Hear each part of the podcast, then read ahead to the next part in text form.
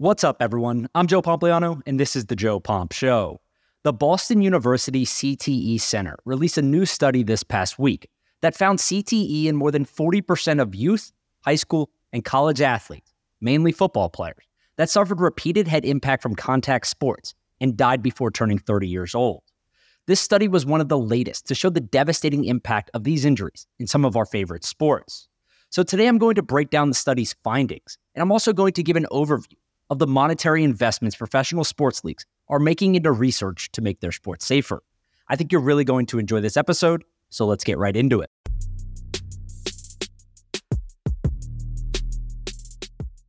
So let's start with the study itself. This study was done by Boston University's CTE Center. It was released this past week on Monday, August 28th. And the study found CTE was present in 40% of the athletes they studied. We're talking about youth athletes high school athletes, and college athletes who had repetitive head impact from contact sports and died before the age of 30.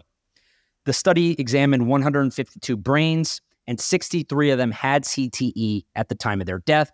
But every single one of those 152 at least showed early signs of CTE, right? So if they studied a 15 year old, maybe the 15 year old didn't have CTE today, but they had early signs of it and could have developed the real disease at some point in the future. So, this is one of the most comprehensive CTE studies to date, especially given the age of the people participating in this study. The 40% number would be substantial all on its own, but it's even crazier when you consider that just 1% of the general population dies with CTE normally, right? So, if you took the entire general population, regardless of what sports they played or anything else like that, one out of 100 people, actually less than that, would have signs of CTE at death. The athletes that they studied here 40% of them had CTE at the time of their death.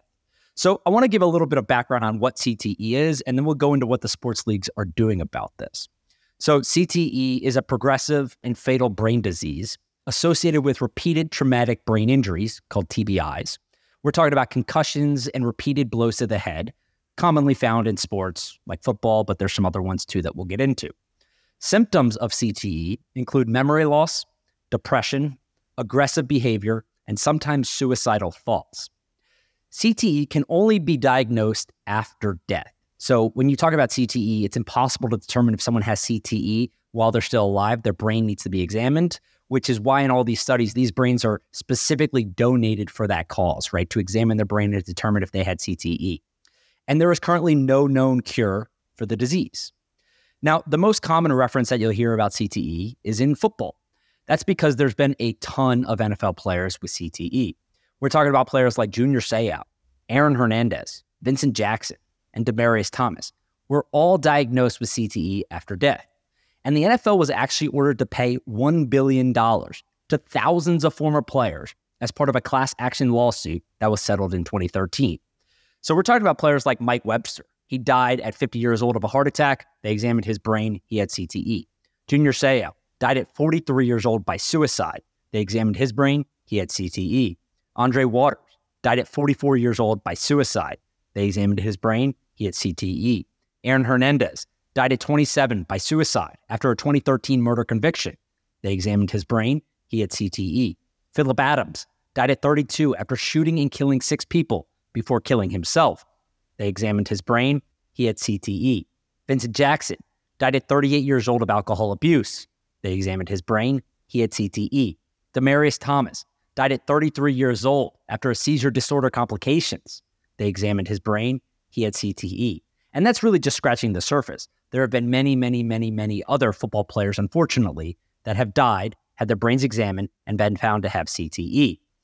Furthermore, there was a January 2023 study also done by Boston University CTE Center and it found that 345 out of the 376 NFL players that they examined had CTE. That's nearly 92% of the brains they examined. Again, they examined 376 NFL players, 345, 91.7% of them had CTE. Now, this revelation, we'll call it, has had a significant negative impact on the sport, specifically for football. For example, from 2006 to 2017, the number of people of all ages participating in tackle football dropped from 8.4 million to 5.22 million. That's nearly a 40% decrease over a decade. High school football, specifically, saw a 10.3% decline in participation from 2008 to 2018. And participation in tackle football for children ages 6 to 12 has dropped nearly 30% since 2016. So, again, whether you want to look at kids or high schoolers, it doesn't really matter. The participation in tackle football across the country is down tremendously since these studies started getting produced 10, 15, 20 years ago. And it's only getting worse. This stuff is accelerating to some degree too. We're talking about high school, youth, and so on. Football participation across the country is down tremendously. But it's not like the NFL is going to sit back and watch their $20 billion annual revenue business disintegrate into thin air. So, the world's most profitable sports league has spent millions of dollars, millions, probably hundreds of millions at this point, on NFL Flag. NFL Flag, for those that don't know what it is, it's essentially the NFL's own version of flag football. Maybe some of you know about Pop Warner or other ones like that. NFL Flag is the NFL's own flag football league. It's huge too. They currently have over 500,000 youth athletes. It ranges in ages from 4 to 17. They have women participating also. They have over 1,600 teams in all 50 states. So this is absolutely huge. They're currently trying to get the sport into the Olympics, right? So they're trying to turn flag football into an Olympic sport. And many people look at this and they say, is the future of the NFL flag football? Are they really going to do that? Do people even want that? And I think the easiest thing to do is just to zoom out for a second and think about the whole picture here. Because, in my opinion, I think it's fairly obvious that they're not trying to transition people from tackle football into flag football. I think what the NFL is trying to do is to use flag football to safely teach kids the game of football while delaying the amount of hits to the head they receive until high school. That's a win, right? If you can delay the amount of head to head contact someone has until high school, and maybe you eliminate that by one, maybe you eliminate it by a hundred, maybe you eliminate it by a few thousand. I don't know what the answer ends up being. It's dependent on the kid and how long they play. But every single hit that you eliminate from them, head to head contact wise, is a win for the NFL. You can still learn the fundamentals of the game. I knew plenty of people who didn't play football until they got to high school. They were good enough players, it didn't really matter. So I think that's what the NFL is ultimately focused on is to teach people the game, use this as a way to get people into the game. And then if you think about it internationally too, if you're able to make flag football an Olympic sport, you're going to bring millions, millions of more people into the sport that wouldn't have otherwise known about it. Maybe they play flag and then say, oh, I want to play the real thing. This is a lot of fun. I can go make a living doing. And then that's when more people come in. So, flag football, I would say, actually has the opportunity to grow the sport when we're seeing this huge decline in tackle football participation if they're able to make flag football work, and they are to a large degree, right? There's over 500,000 youth athletes participating in this, 1,600 teams across all 50 states. If they're able to make this an Olympic sport, that helps tremendously. So it's going to take some time to see how this investment plays out. And with NFL salaries continuing to grow every single year, it's unclear if medical advice would even stop people from playing, right? There's plenty of people who say, okay, I'm really good at this sport. I grew up playing it. I have the chance to go professional. I'm okay with the chance that I may get CTE. It sounds stupid, but I'm telling you, there are plenty of people that will take that risk because of the opportunity it has to change the trajectory of their family financially, to give them the opportunity to play the sport that they love, and so forth. There's plenty of sports like this. We're talking about UFC, boxing. There's plenty. I'm telling you, many people would still play the game even with the knowledge that they may get CTE. But I also think that many people are discounting how important this subject is in other sports. Take soccer, for instance. It's not nearly as physical of a game as football. And many parents, I imagine, would have no problem with their kids playing the sport, especially over football. If your kid comes up to you and they say, Hey, I want to go play soccer, I'm worried about head injuries in football, I don't want to get a CTE, many parents would be like taking that as a relief and saying, Okay, go ahead, go play soccer.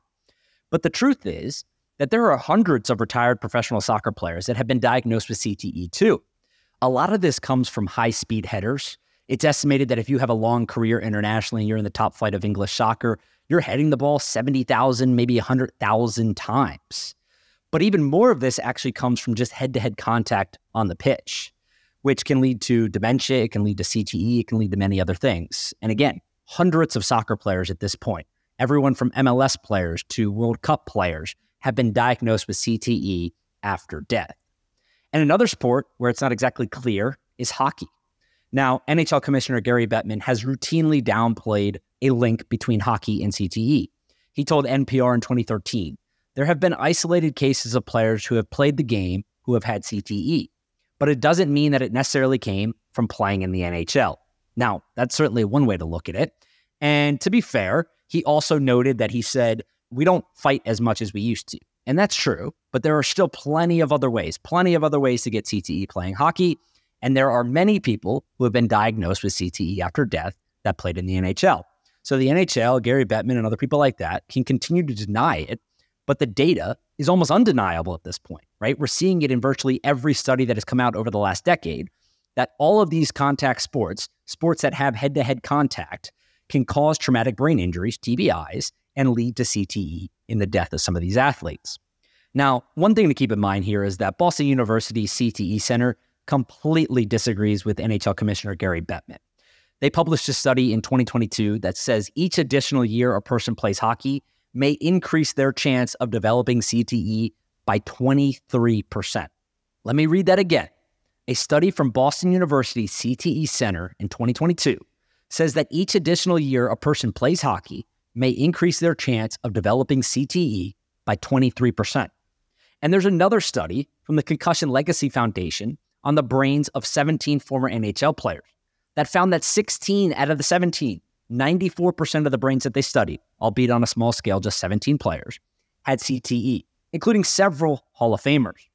So the question is are people just going to stop playing sports altogether because of this data? Well, no, of course not. Sports are an intricate part of society. They're a massive, massive, massive business at this point. They teach children things like hard work, leadership, and teamwork, and thousands of people make a living playing professional sports. But that doesn't mean there isn't a better solution. The NFL, for example, has implemented a bunch of rules to limit head to head contact. They have reduced the amount of full contact practices in the collective bargaining agreement with the NFLPA. So they have a specific limit on how many training camp practices can have full contact, on how many in season practices can have full contact, on how many postseason practices can have full contact. All across the board, they agreed to this with the NFLPA in the latest CBA. They have also implemented head injury spotters in the press box of every NFL game. There are people literally in the press box of every single NFL game called head injury spotters that their one job is to look out and see if they can diagnose anyone with a concussion by just looking, right? If anyone wobbles, if anyone has a hard time getting up, if anyone's throwing up, anything like that. Because as we know, the NFL is a cutthroat business. People want to keep their jobs. In a lot of cases, players will just play through this stuff, right? They act like they're okay. So this spotter is intentionally designed to be there to find people that may have concussion like symptoms and get them off the field via a radio down to the field. Then once they get off the field, every single NFL sideline has doctors and neurotrauma specialists on the sideline that can talk to these players right away, can diagnose them with concussions, can get them off the field, and get them to the hospital immediately. Now, that's not to say they don't miss some stuff. There's been plenty of cases where we see on social media where a player is dizzy or spinning around or lining up in the wrong way and whatever. And they clearly are either concussed or dizzy or whatever it is, right? They don't know where they are. And the spotters have missed it. So it's not to say that they do a perfect job, but they're there and that's their job. The NFL also has implemented the use of guardian caps during practices. These are the things that you see in training camp videos. It's like extra padding on top of a player's head. They used these in college for a long period of time in high school, the company to determine that it would reduce force by 20%. So when two people collide, it reduces the force of that collision by 20%, potentially leading to less concussions and less head to head impact. So those are all good. And there's a bunch of other solutions too. One that I think is really interesting is this thing called a Q collar.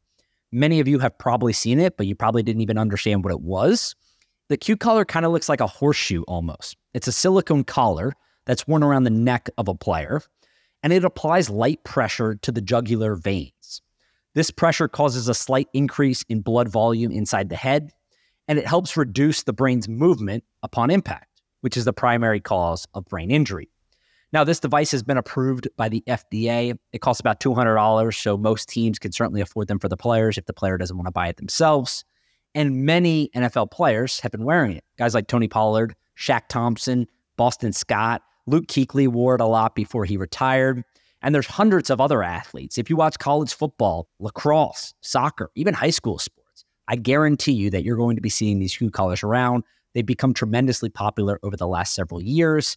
The data is there, right? This thing has been approved by the FDA. It's been independently tested, and they claim that it can reduce concussions by a significant amount. That's why some of these players are wearing it. Again, it's fairly new, so maybe this data changes over time, but that is why they're wearing it today. I guarantee you, if you look up Q collar, you'll see one of the players that you know wearing it. And when you watch games, you'll notice more players wearing it too. Now, to be fair about all of this, I don't want to just give the NFL, the NHL, soccer a hard time. The NFL specifically has been investing a lot of money in this. They've invested hundreds of millions of dollars at this point in concussion and helmet research. They donated $45 million to USA Football to help promote safe tackling at the youth level. I already talked about what they're doing with flag football. The league held a $3 million grant to boost helmet safety. It was basically a competition to see who could come up with the best solution for helmet safety. 99.9% of players are now wearing a what they call a top performing helmet in the NFL. But still, the writing is on the wall for a lot of this stuff. There's plenty of evidence at this point that indicates repetitive head trauma leads to CTE in football, in soccer, in the NHL, basically in a lot of these contact sports. And many parents have taken notice. I talked about the decline in youth tackle football participation over the last decade. It's gone down tremendously and has not even stabilized yet. It's clearly something that the NFL is worried about, and it's something that they're looking to fix. Now, if you look at soccer or even hockey to some degree, those sports have not seen a similar decline. I think soccer specifically is an interesting one. It's the world's most popular sport. It traditionally has not been a super popular sport here in the United States. So it's growing as people like Messi, the World Cup's coming, etc. I don't think that's going to go on a decline. It's clearly not associated as much in people's mind with CTE as football is. So if you're not going to play football, what are your other options? Maybe it's baseball, maybe it's basketball, but soccer is certainly an option and it's a growing option, to be fair. So I think that is going to keep on its trajectory and keep growing at the youth level, despite some of the concerns that we've seen with CTE. But ultimately, this is a question that every parent has to ask themselves. I've had this conversation with many friends at this point, and they say, Hey, would you allow your kids to play tackle football? And my take on this might be different from yours, and your take might be different from someone else's. But one of the things that commonly comes up is that people that played football really value the things that they got from football, even if they didn't play in college, even if they didn't play professional. Sports teach you a lot of things, right? The things that I mentioned earlier. We're talking about leadership, teamwork, all of that, hard work. I don't know about you guys, but when I played football in high school, we used to wake up at 6 a.m. every morning during the summer. We had two a day workouts in tremendous amounts of heat. It was exhausting, it was tired, but I did it with my friends and I would trade anything to go back and do that kind of stuff. It was amazing. It was so much fun. It taught me a lot of stuff. So I think that is all super, super, super important. Obviously, there's some negatives that go along with that. I didn't end up playing in college. I certainly didn't go professional. So were these head to head hits worthless? Were they for nothing? I don't know, right? That's up to everyone else to make their decision. But I do agree with the NFL stance today, which is if we can limit the amount of hits people take until they get to high school, a lot of those players aren't going to go play in college and a lot of them aren't going to go play professional. So ultimately you're you're closing the window to about 4 years where you're going to take a certain amount of hits and in a lot of cases high schools are doing what NFL teams are doing now. You're not hard hitting every single day, full contact in practice. A lot of these practices are walkthroughs or light with shells. You're not hitting people super hard and you're limiting the amount of contact in addition to being taught how to do a lot of this stuff right. Again, the technology is getting better. Companies like Q Collar are working on other things to supplement it. And what the NFL is essentially trying to do is say, hey, this game is tremendous. It's a lot of fun. A lot of people like it. Let's limit the window that these people have of where they're actually going to get injured. And maybe people will consistently keep playing it. And I certainly think that's one option. And it's something that a lot of my friends have repeated to me, which is saying, hey, maybe I won't let my kid play tackle football when they're 10 years old. But by the time they get to high school, maybe they played flag football they know how to play, right? They have some level of technique. We can teach them the technique of tackling pretty early on. And then even if they just play three or four years, they still get all the benefits that I got out of playing when I was in high school, but they don't have to deal with the head trauma that they would have for playing college football or NFL football. And again, this is different for everyone. Some players will go on to play college football or play NFL football. I don't think this is necessarily going to shut down overnight, but I do think that this is something that has been building up for a decade now. And the evidence is getting stronger and stronger and stronger that if you go play in the NFL and you have a 10 year career or more, and you're having continuous head injury after head injury, you're not a punter, you're not a kicker, you're going to get CTE. The numbers just explain that, right? I told you guys earlier almost 94, 95% of the athletes that they studied that played in the NFL died with CTE. This is a thing. And some of these cases are much worse than others with the depression, with the suicidal thoughts, with the migraines, whatever. Some people have CTE and never experience that type of stuff but it's something that people are going to be much more worried about. And parents, specifically with their youth, are the ones of concern, right? Because if you're a parent and you know about these stats and you know how dangerous this game can be, you may not even let your kid play it. And if your kid is never exposed to the sport, if you say you're not going to go play football, you're going to play soccer instead, or you're going to play basketball, or you're going to focus on baseball, or maybe all three of those, but you're certainly not going to play football, then they're never exposed to the game and they necessarily don't even have the chance to go play the game. Maybe they get to high school and say, ah, screw that. I don't want to go play those sports. I'm going to play football. But in a lot of cases, they're going to stick with whatever they were taught when they were younger. I know a bunch of kids that played soccer when they were younger, never got into football because of that. And by the time they got to high school, the seasons overlapped and they stuck with soccer. So I think that's a big thing to keep in mind, which is if youth participation continues to decline, the pool of talent the NFL is going to continue to pick from keeps going lower and lower and lower. And only more evidence is going to come out. Now that these universities and these research centers know what to look out for, how to diagnose some of this stuff, they're going to keep researching this stuff. They're going to keep looking at these brains. People are going to continue to donate them. And this is only something that's going to become under the microscope more and more. So I'll update you guys as we get more information, if any more studies come out. But I think this is a really interesting topic. In a lot of ways, it's super sad and depressing. I don't want to read, I don't want to write, I don't want to talk about 13 year olds in this study that died and had CTE.